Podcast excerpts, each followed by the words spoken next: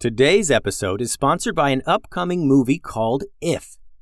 Well, we don't go to the theater a lot as a family, mostly because it's tough to find a movie we're all going to like, but If is one of those movies. It comes out in theaters May 17th. I saw the trailer the other day, and we ended up watching the trailer multiple times to check out all the different imaginary friends that are in it.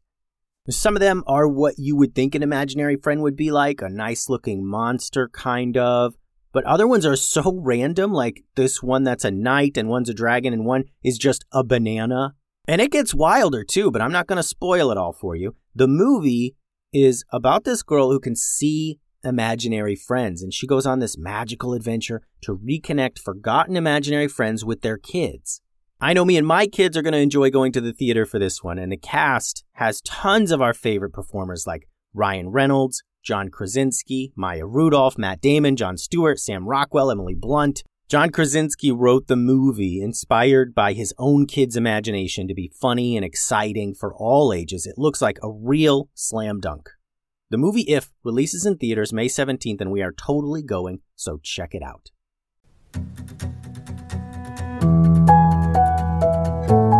Hello, and welcome to another episode of the Kid Stories Podcast. I'm Phil Bechtel. Before we get started today, I want to give a shout out to Reese and Elkie from Newcastle, Australia, which seems like a truly awesome place with beaches and kangaroos and peacocks and koalas.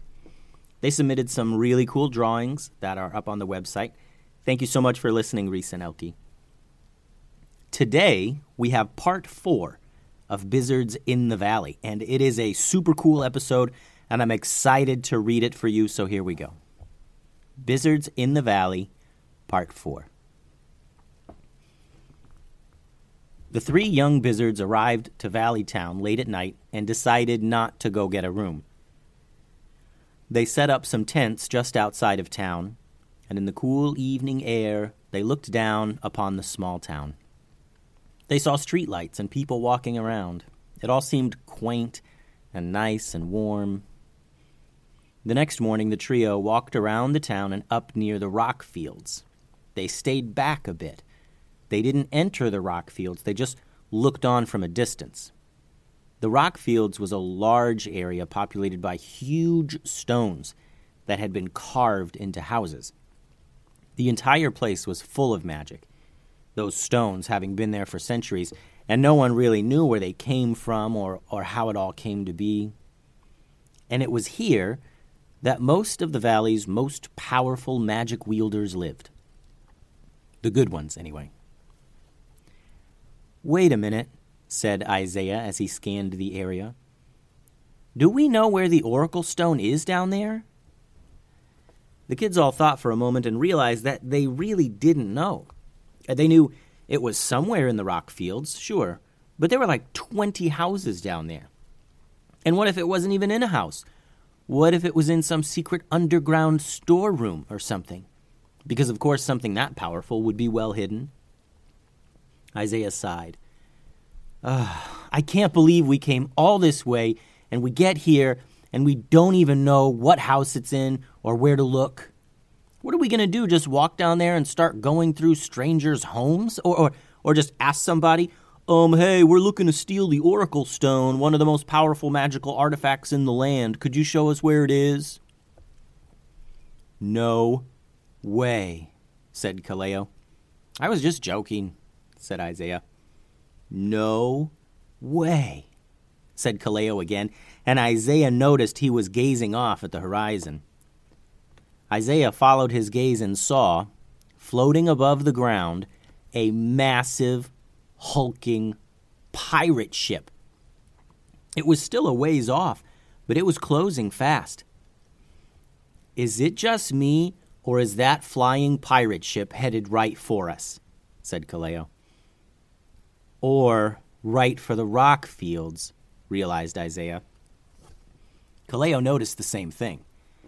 The boys hunkered down even more, pressing themselves into the tall grass on the hill, trying to hide themselves as much as possible.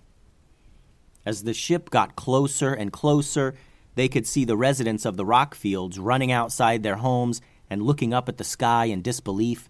They were pointing up at it and yelling things at each other, taking up positions and preparing themselves for battle. From off in the distance, there was the sound of small engines revving. Six scooters came tearing around a bend down near the rock fields. Based on the map the boys had, they knew that those must be the members of the nearby Valley Town Dojo.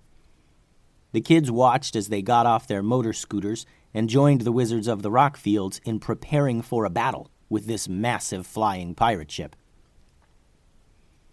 They're coming for the Oracle Stone, too, said Isaiah. Those pirates, they must be coming here to steal the stone just like us. Then the boys felt completely outclassed. Here they were, three young buzzards from the southern swamps, hiding in the tall grass, wondering how they were going to steal the Oracle Stone without really knowing where it even really was. And then there was a massive flying pirate ship, probably full of the toughest characters around, with enough magic to make a ship fly. The boys watched this all slowly unfold and realized that they were out of their depth. We need to pick a side, said Isaiah, turning to look at Kaleo and Kavi. What do you mean? asked Kaleo, kind of already knowing exactly what he meant, but wanting him to say it. You know what I mean, said Isaiah. There's no way we're going into that mess and coming away with the Oracle Stone. But if we don't get the stone, then we can't go home, said Kavi. Well, then we don't go home, said Isaiah. And if we don't go home, then we need to figure out what to do here. We're not just going to walk away from that. And he pointed to the pirate ship still heading for the rock fields at full steam. Do you think pirates give gifts and stuff when you help out? asked Kavi, remembering the praise they got at Sandusky and the gift they received from the grateful clown ninjas. No, said Kaleo. That's not how pirates work, Kavi. The boys knew they either needed to help the ninjas and start their lives over as good guys, or they needed to help the pirates and hope that pirate life was better than Bizzard life. They all thought for just a moment. But I don't even like fish, said Kaleo. What? asked Isaiah, confused at him suddenly bringing up fish. You know, I figure pirates eat a lot of fish, being on the water all the time, he said. I don't think I really want to eat fish every day. Isaiah looked at Kaleo and smiled. He was thinking the same thing. Well, not about the fish. He was ready to move on from being a bad guy. The boys realized that while they made pretty good bad guys, they would make even better good guys. Well, then that's that, said Isaiah. We'll join the ninjas. Really, Isaiah and Kaleo had been thinking about this ever since they left their Bizzard camp. They were just too afraid to say it. Change is hard, but hopefully this would get easier. We should turn back into Bizzards, though, said Kaleo, mentioning that they were still magically disguised as humans. It just seems more, you know, honest or something. The three boys released the magic that was disguising their form, and they all instantly looked like Bizzards again. They readied their weapons and walked down to the rock fields. Momo was the first to notice them walking down the hill and into the rock fields. Holding both of his swords tightly, he met them at the edge of town. Oh, who are you? Bizzards in the valley? Uh, we got enough trouble, kids. Get out of here. We're not trouble. That's trouble, Isaiah said, pointing to the pirate ship. And you need all the help you can get. Well, whatever, said Momo. I don't have time to argue with you.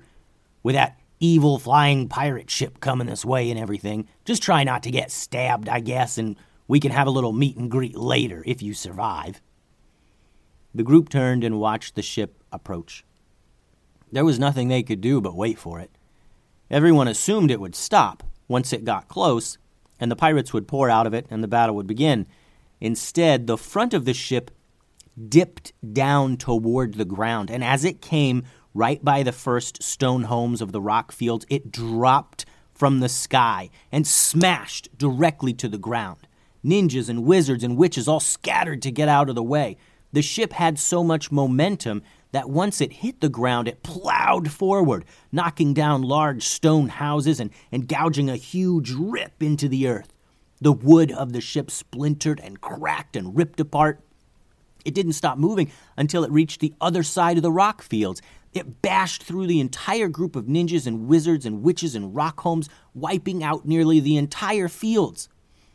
Once it was down on the ground, everyone could see why the ship was sacrificed like that. It was burning and smoking. The entire deck was scorched, and it certainly wasn't going to last much longer. So instead of getting it repaired, these crazy pirates decided to just ram it into the ground. Go for the captain! yelled Ben Ben, pointing his sword up at the ship. Everyone's eyes followed the sword and saw a crazed pirate standing atop the ship as his pirate henchmen scrambled down ropes and jumped down to the ground. Watch out for that sword, Ben Ben yelled, remembering their battle on the ocean. It's bad magic. The group of ninjas then rushed the ship. Isaiah, Kaleo, and Kavi saw the captain, and even from a distance, he was terrifying. His eyes were glowing red. His hair was all standing on end. His sword was glowing and spitting fire. The boys had heard of this before when a magic wielder tries to use too much magic, when they let magic take over themselves, they become less human and wild and unpredictable. This captain had clearly let it happen to himself. He was less a man now and, and more of a creature just made of bad magic. And it looked like he was out to destroy everything in his path. There was fighting surrounding the crashed pirate ship. The pirates had engaged in battle with the residents of the rock fields. Flashes of magic and sounds of swords were everywhere. The captain of the ship leaped all the way from the ship. He nearly flew through the air and landed right in the middle of the group of ninjas. He landed with a heavy magical boom, and the ninjas were all knocked backward. Where's the Oracle Stone? the captain yelled. Give it to me now or suffer the consequences. He swung his sword all around him and it spat flames. The ninjas all struggled to duck out of the way. Isaiah and Kaleo and Kavi then rushed at the captain. They knew he was probably the most powerful magic wielder they had ever seen, but having the ninjas and the Rockfield wizards there fighting gave them some added confidence. Isaiah got just within range of his magic blast and took aim. Kaleo and Kavi did the same, and they each shot a magical bolt at the same time directly at the crazed Captain Gruber. The blasts hit Gruber square in the chest. He hadn't noticed the boys yet, and the attack caught him completely by surprise. He groaned in pain and fell to one knee. The ninjas then leaped onto Gruber, hacking away at his sword and the hand holding it. They knew their first step in defeating Captain Gruber was likely to separate him from his sword. They weren't going to be able to get close enough with him constantly blasting at them with fire. The boys turned their attention to the pirates around them. Many began rushing at the ninjas, trying to protect their captain. Isaiah used his staff to create small magical force fields, and he would project those force fields directly in front of the running pirates. So, as they were running to the ninjas, the pirates would slam into Isaiah's invisible force fields and be knocked back down to the ground. Then, once on the ground, Kaleo and Kavi would use magic blasts to knock the weapons from their hands. It was working pretty well, but the ninjas were not having the same success. Captain Gruber's magic was too powerful.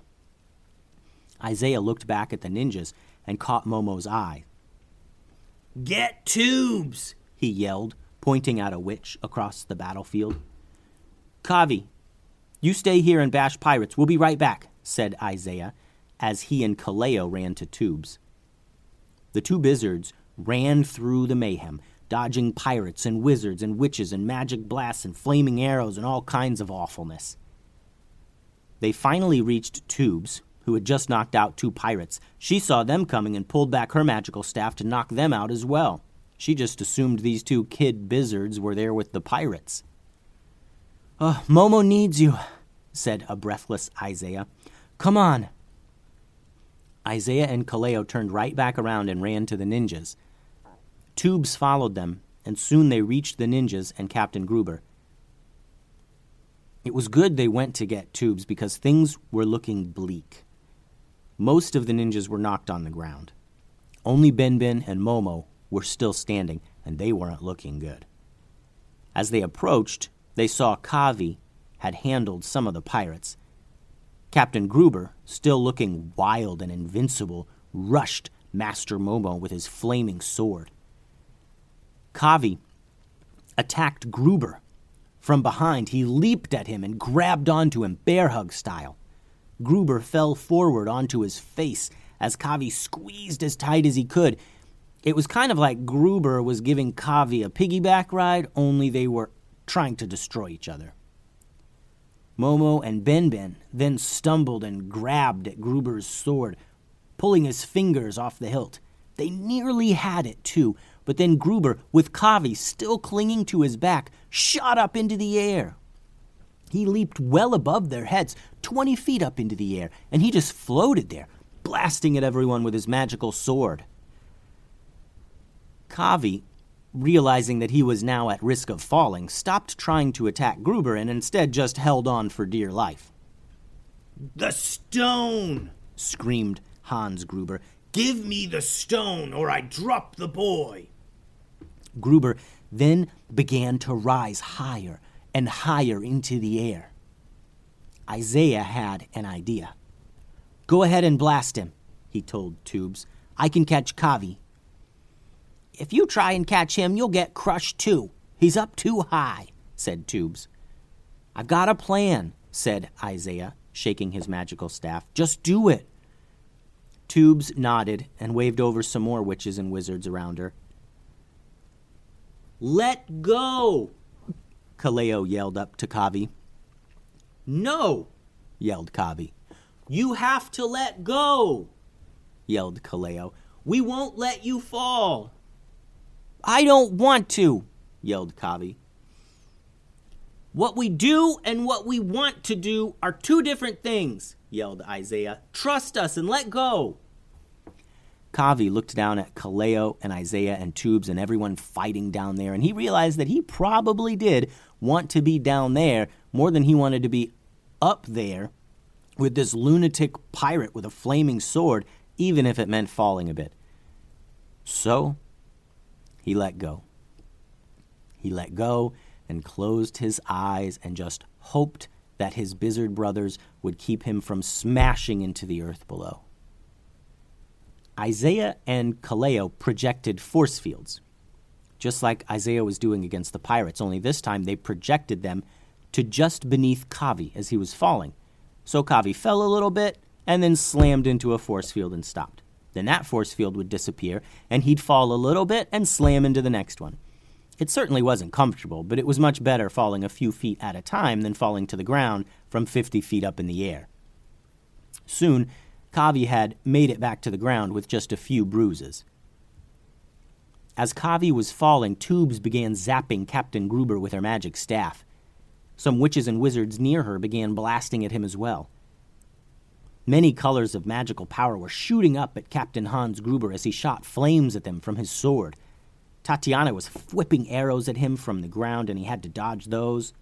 Soon it was clear that all these blasts were nearly more than he could handle. He was getting visibly frustrated. He floated closer to the ground then so he could aim his flaming sword better. Now Isaiah and Kaleo and Kavi were blasting at him as well, so so close to twelve different magic wielders were trying to knock him out of the sky. We've almost got him, yelled Tubes over the noise of battle. Then Isaiah got an idea. He reached into his backpack and pulled out the golden pie plate that the clown ninjas had given him. Just like Bouncy said, it was suddenly magically filled with pie when he looked down at it. Isaiah stood up and reared back and launched the pie as hard as he could, as hard as he had ever thrown anything before in his life. The golden pie plate, heaped high with whipped cream and, I don't know, some other magical pie ingredients, flew through the air directly at Captain Gruber. And he didn't see it coming at all. He was too focused on the ninjas and wizards and witches on the ground shooting at him with arrows and magic. The pie knocked him square in the face with the force of a brick. Whipped cream splashed off his face in all directions and spun him completely over in the air. Then he must have lost hold of his magic and become confused because he fell to the ground with a loud thud. The ninjas hobbled over, over to him and immediately took his magical sword. He's still alive, said Momo, but barely. Take all of his magical items, said Tubes. Get anything that might still be on the ship as well. You know, said Ben Ben, something tells me there's a jail cell on that broken up ship that'd work great for old Gruber here. All the pirates were either knocked out or had surrendered by that time. And then everyone turned to the boys. Blizzards in the valley, said Tubes. Something tells me you three have quite a story to share with us. Uh, I guess, said Isaiah. Well, said Momo, help us clean up this mess and you can tell us all about it. The end. Thanks for listening to today's episode. Before I sign off today, I want to again share a message with our grown up listeners. This is not a sponsored message, just something to think about. January is National Mentors Month, and it's a great time to explore opportunities in your area to mentor a young person. Mentoring.org is a national website where people can go to find local mentoring programs in their area. I want to encourage you to consider becoming a mentor. All it takes is time, and it can have a very positive effect on a child where you live. And it sounds like Isaiah, Kaleo, and Kavi are going to stick around in the valley, and that's good. I think they are much more suited for life at the academy than down in the southern swamps. And this way, we get to hear more episodes featuring them in the future when we revisit all of our young heroes at the academy. Adios.